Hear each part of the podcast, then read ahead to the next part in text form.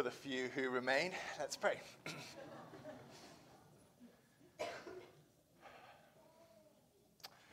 Father, there's a part of each of us that longs to have stood beside Moses at the burning bush and encountered you in the fire there. And there's also a part of us that would have been, frankly, terrified and um, terrified of what you might have asked of us there. Lord, I pray that we would stand beside Moses this morning. I pray that we would encounter you. Um, Lord, I, I, pray that um, the parts of you that are holy and transcendent would awe us and even terrify us in a holy way. Um, and I pray, Lord, that for the parts where you commission us, that we would have courage by your Holy Spirit. Please open your word to us this morning. In Jesus' name, amen. there was an American novelist called E.W. Howe, and he said, One trouble with growing old is that it gets harder and harder to find a famous historical figure who didn't amount to much when he was your age. Well, today I have one for you, or at least for most of you. I have Moses, uh, because Moses' life amounted to basically nothing until he was 80 years old. Uh, two weeks ago, we started our series in Exodus chapter 1, and we met Moses when he was just a little baby. Then last week, in chapter 2, we met Moses again when he was 40. That's how old he was when he murdered the Egyptian and fled to Midian. And now, today, in Exodus chapter 3, we meet Moses once again out in the wilderness of Midian, and now he's 80.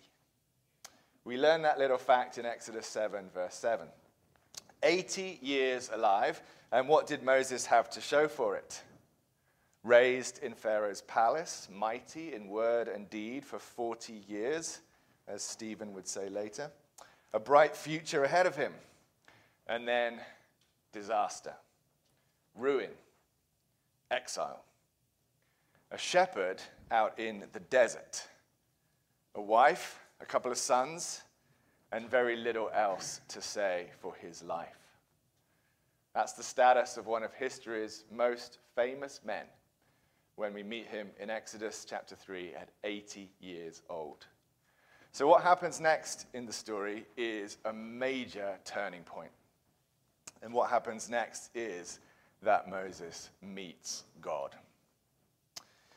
So, if you haven't found it already, please turn now to Exodus chapter 3. It's page 46 of the church Bibles. Exodus chapter 3, and we're beginning at verse 1.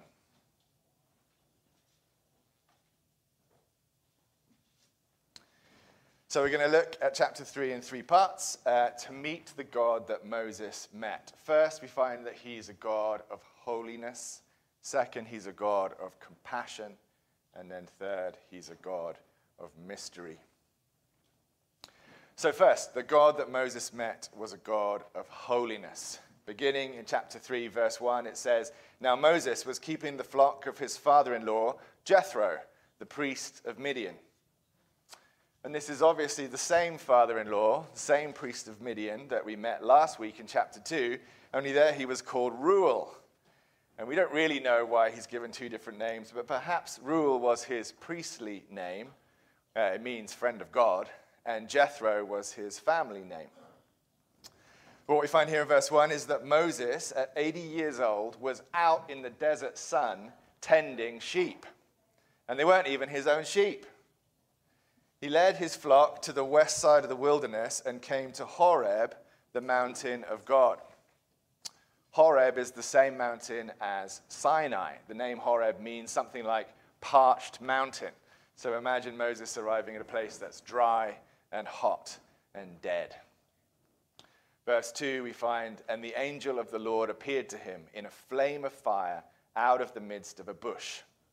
He looked and behold, the bush was burning, yet it was not consumed. And Moses said, I will turn aside to see this great sight, why the bush is not burned. So, a bush on fire in the desert was no great wonder. That happened all the time. But it was the fact that the fire was not harming the bush that was something special. And Moses was intrigued, so he went to investigate. Verse 4 When the Lord saw that Moses turned aside to see, God called to him out of the bush, Moses, Moses. And he said, Here I am. Then God said, Do not come near. Take your sandals off your feet, for the place on which you are standing is holy ground.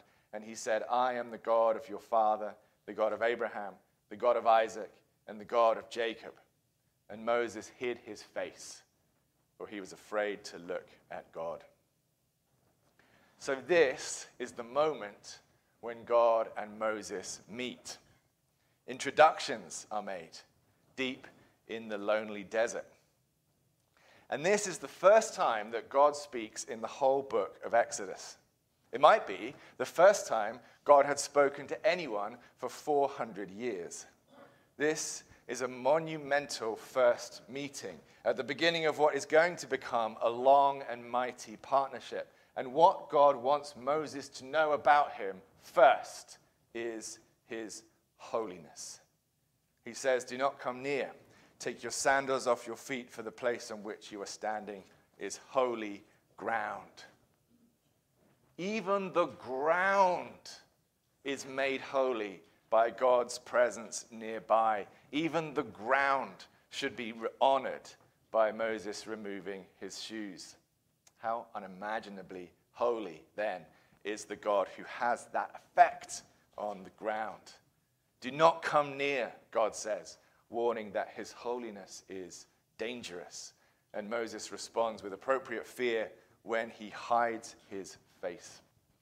That is the start of their relationship. It's the first of what's going to be many, many conversations. At the end of Moses' life, the scriptures are going to say of him, There has never been a prophet like Moses who talked to God face to face. And Moses is going to see God again in even more dramatic forms in a pillar of fire and a pillar of cloud, in lightning and darkness and thick smoke up on Sinai, and when God's glory would descend upon the tabernacle. And next to all those future revelations, the fire in the bush is kind of tame. But even this was enough to make Moses hide his face. It shows that Moses had a strong sense of the sacred and a deep humility before the holiness of God. And that was the right footing for their relationship. So I hope that we know when we approach God in worship or in prayer that we are approaching a holy God, that He is pure and good and transcendent, so much bigger and better and brighter than we can imagine, so that we could not even look on Him and live. This holy God has invited us to draw near to him. And in the strength of Jesus, we come with confidence. But we must never let that ease of access become over familiarity so that we forget the holiness of God, that he is a consuming fire. Or we will bring into his presence a casualness or an arrogance or a profanity that has no place there. So some of us here like to kneel when we pray. And it says the same thing as Moses removing his shoes or hiding his face. It says, God, you are holy. So Moses met first a God of holiness, but also second, a God of compassion. God goes on to say in verse 7 I have surely seen the affliction of my people who are in Egypt and have heard their cry because of their taskmasters. I know their sufferings. God says, I have seen, I have heard, and I know. These are such important verbs throughout the beginning of Exodus. Taylor ended his sermon last week uh, with chapter 2, verses 24 and 25, where it says, And God heard their groaning, and God saw the people of Israel, and God knew. And here in chapter 3, verse 7, we find the same three verbs again. He saw, he heard, he knew. And we're not even done. Because two verses later, in verse 9, God says again, And now behold, the cry of the people of Israel has come to me, and I have also seen the oppression with which the Egyptians oppress them. Can there be any doubt in God's awareness of his people that he sees, that he hears, and that he knows? And we should quickly add a fourth verb that God also cares. That's clear in this whole paragraph that God has come down for this very reason to rescue his people who are in trouble. He's responding to their pain. Now, we might ask, why now, God? Why so late in the day? This pain's not new. The people were groaning and crying out 40 years ago when Moses tried to help by killing the Egyptian. The people were groaning and crying out 80 years ago when Moses was born. So most of those people would be dead already, dying without ever knowing that God heard or saw or knew about them at all. Why the delay, O oh God? And that's a question the text doesn't answer. And it's a question we'll probably never answer this side of heaven. But we can nonetheless affirm that God always saw and heard and knew, and that He always cared. And that He was always able to save, and that He did save when the time was ripe. So, some of you today are laboring under slavery of one form or another. Maybe it's chronic, long term pain or disability or mental illness that drives you to despair, or anxiety, or poverty, or addiction, or someone else actively persecuting or constraining or abusing you, and you find yourself stuck and you cry out to God, and God waits before saving you. Why does He wait? Why so long, O Lord? We don't know. We can't know. But what we do know is that He sees you, He hears you, and He knows. Never doubt that He knows, and never doubt that He cares. There is a plan to rescue you out of the pit. There is a plan. So hang on a little more. Wait for the Lord. Be strong. Take heart. Wait for the Lord. He is compassionate, and his compassion will move him to act on your behalf. So here we meet God in his holiness, in his compassion, and now, third, also in his mystery. We come now to the name of God in Exodus 3, and I really want to sit with this for a while and focus on it because this is one of the most wondrous parts of God's whole self revelation. Verse 13 Then Moses said to God, If I come to the people of Israel and say to them, the God of your fathers has sent me to you, and they ask me, What is his name? What shall I say to them? And God said to Moses, I am who I am. And that was both an answer to the question and not an answer. It's both a revelation and a mystery. So, first, let's think about Moses' question, because I really think it's quite a clumsy question. God had already introduced himself back in verse 6. He came and said, I am the God of your father, the God of Abraham, the God of Isaac, and the God of Jacob. That's his name. How he wanted to be known. It was enough for Moses. Why would it not be enough for the people? And I think it's conspicuous that later on, when Moses actually goes to the people in Egypt, not one of them asks, What was his name?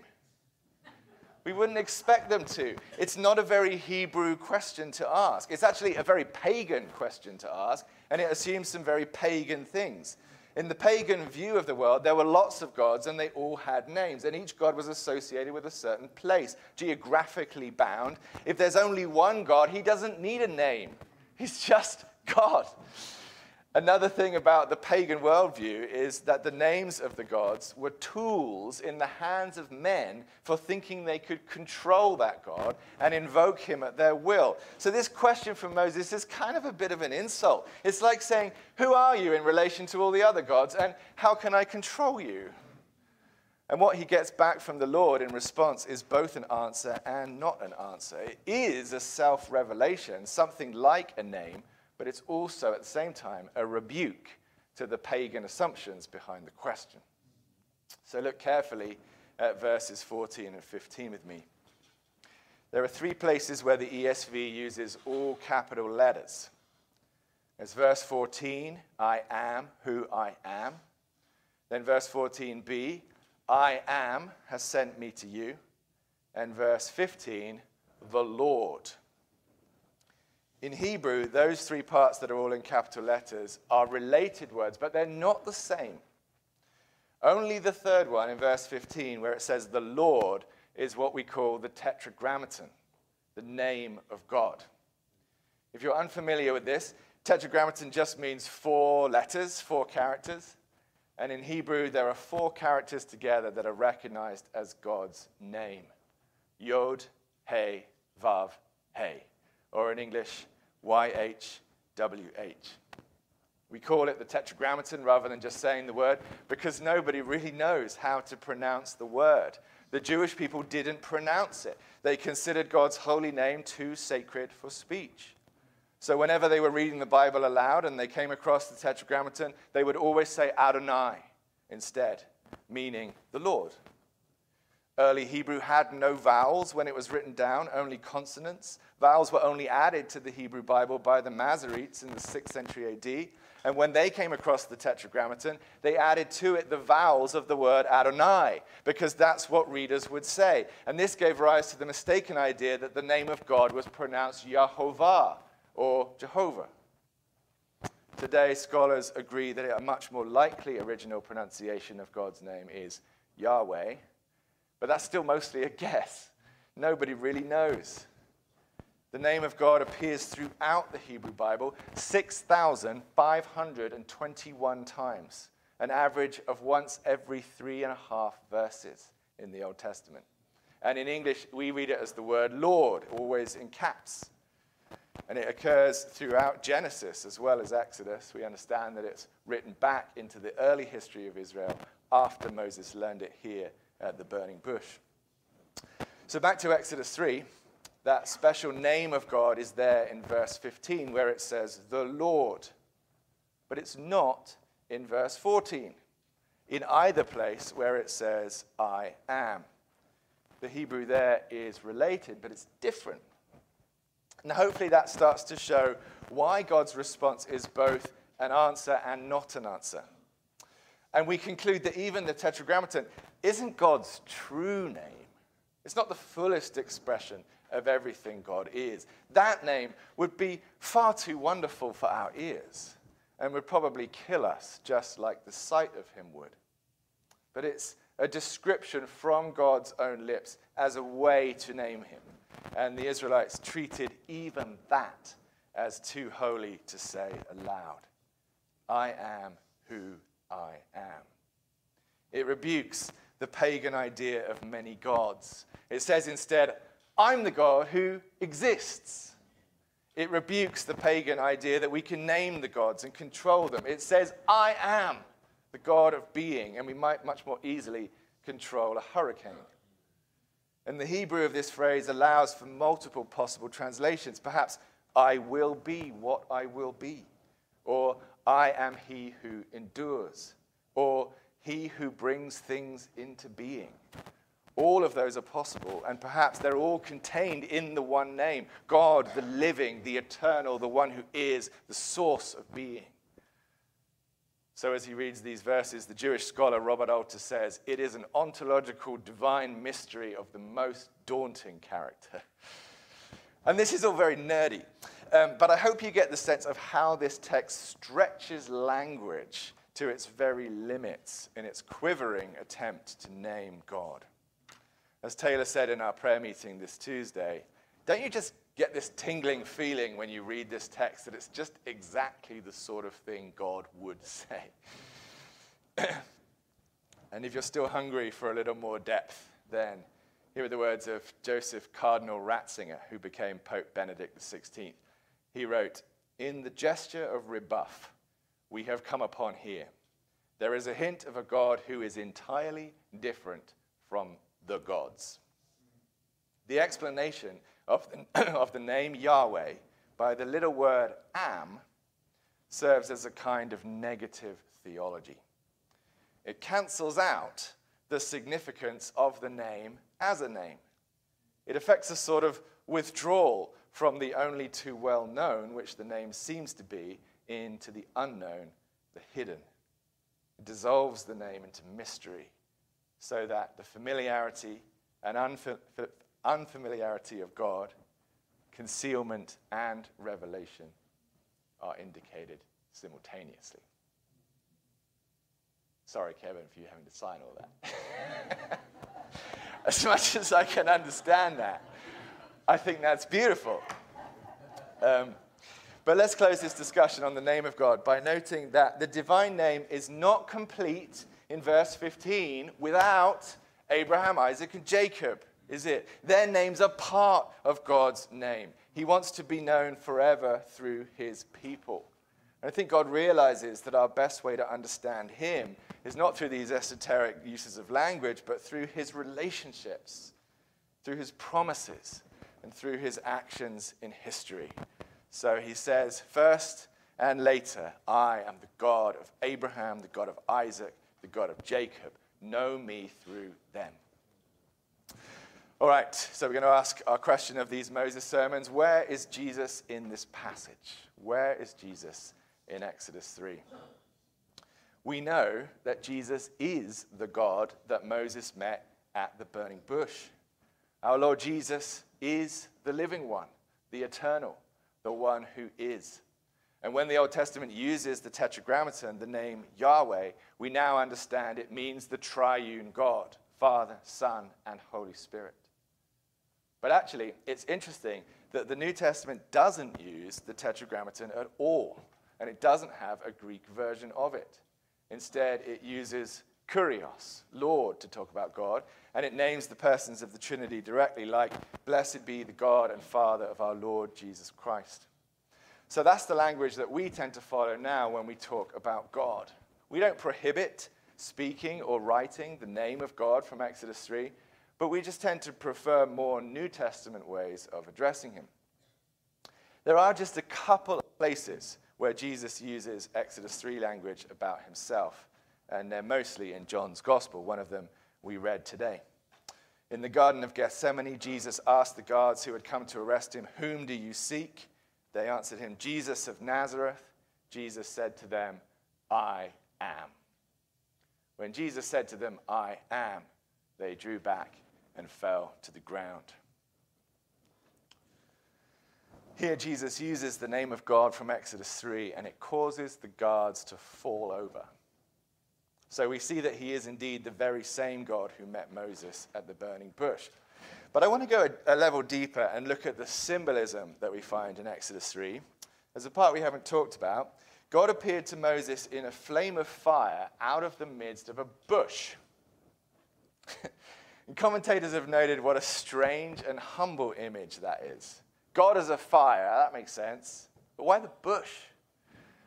why not at least a more glorious vehicle, least a tree? um, so the Hebrew word for bush here is seneh, and it means specifically a bramble or a thorn bush. Some scholars think that it's the reason that the Israelites started calling the mountain Mount Sinai instead of Mount Horeb. Sinai means thorny. It comes from Seneh, the thorn bush where God appeared to Moses. That makes perfect sense to me. Uh, not all the scholars agree with that, but they don't have any better ideas, so I'm going to go with that one. Uh, Mount Sinai after the burning bush. So if it is a thorn bush, then it's specifically a symbol of the fall, isn't it? Of the pain and suffering associated with the fall, because God said in Genesis 3 Cursed is the ground because of you. In pain you shall eat of it all the days of your life. Thorns and thistles it shall bring forth for you. So a thorn bush is a symbol of the fall, of the curse of the ground. So, what we see in Exodus 3 is God coming down as a fire into the midst of a thorn bush. It's an image of God coming down into the midst of our pain. But then we see that the fire doesn't consume the bush, so it's not God's plan to end the pain completely, although He will rescue them out of Egypt, but it's more His plan to come and dwell with them in it, to be in it with them. And that's the better and brighter promise God in our midst. The image that Moses saw was of God encircled by thorns. On the eve of salvation, when the rescue plan to get Israel out of Egypt was being set in motion, Moses saw a vision of God encircled by thorns. And on the eve of the salvation of the world, when Jesus was about to trample Satan and free humanity from slavery to sin, he was given to wear on his head in mockery a crown of thorns. Once again, we saw God encircled by thorns. God coming into the midst of our pain to be with us in it. But in Jesus' case, it was so much more than just dwelling with us in our pain because he had come to take our pain, to heal our pain, and to end it by his resurrection life. Hallelujah. So Jesus is the same God Moses met, the God who sees and hears and knows, and meeting him will be the turning point of our lives, just as it was for Moses. So I want to end here where we began. 80 years without meeting God and Moses' life was nothing worth writing about. But in the years after this meeting, his life would become part of the greatest story ever told. And all that changed in between was that he met God. And all that is needed for you and me to transform our lowly, humdrum lives into lives of excitement and adventure and purpose is that we meet God. No one who has truly met God comes away unchanged. And our encounter with the living God, the eternal I am, becomes our energy and our passion and our vision. We live because He lives, and we are because He is. And I would encourage you, if you are still waiting to meet this God, that you don't fill up the time in between trying to do good in the world. Don't try to help the poor if you haven't met God yet. And don't try to bring justice if you haven't met God yet. Because Moses tried to do both those things before he met God, and the result was that Moses became a murderer. And friends, that is normal. People who try to do good, who haven't met God, usually just do harm. So if you don't think you've met God yet, then stop the good works and give your time and energy and focus to finding God. Where is He to be found? Should we all jet off to Mount Sinai? No. Uh, people are looking for God in all kinds of places on mountaintops, in yoga studios, in horoscopes and crystals and mushrooms and meditations. And it's the right search, but it's all the wrong places. God, of course, can show up and meet us anywhere he likes, in a bush or on a mountain or speaking through a donkey. Um, but if we want to go looking for him, there's only one sensible place for us to go. And it might not sound flashy or exciting, but we should look for God in his word. We should look for God in his word. That is the appointed meeting place that he has given us. And God promises that anyone who seeks him there will find him. The word of God is living and active. It's sharper than a double edged sword. It pierces to the point of dividing joint from marrow. And friends, I can't even tell you how many, many people in my own experience and in Christian history have met God in this meeting place, His Word. It includes St. Augustine, it includes Martin Luther, and it includes myself. We stand alongside Moses and we meet God in the burning bush, just as we did this very morning. We meet God as he speaks to Samuel and David and Isaiah, and we meet him most powerfully and profoundly at the cross of Jesus. He waits in his word to meet you. Let's not keep him waiting.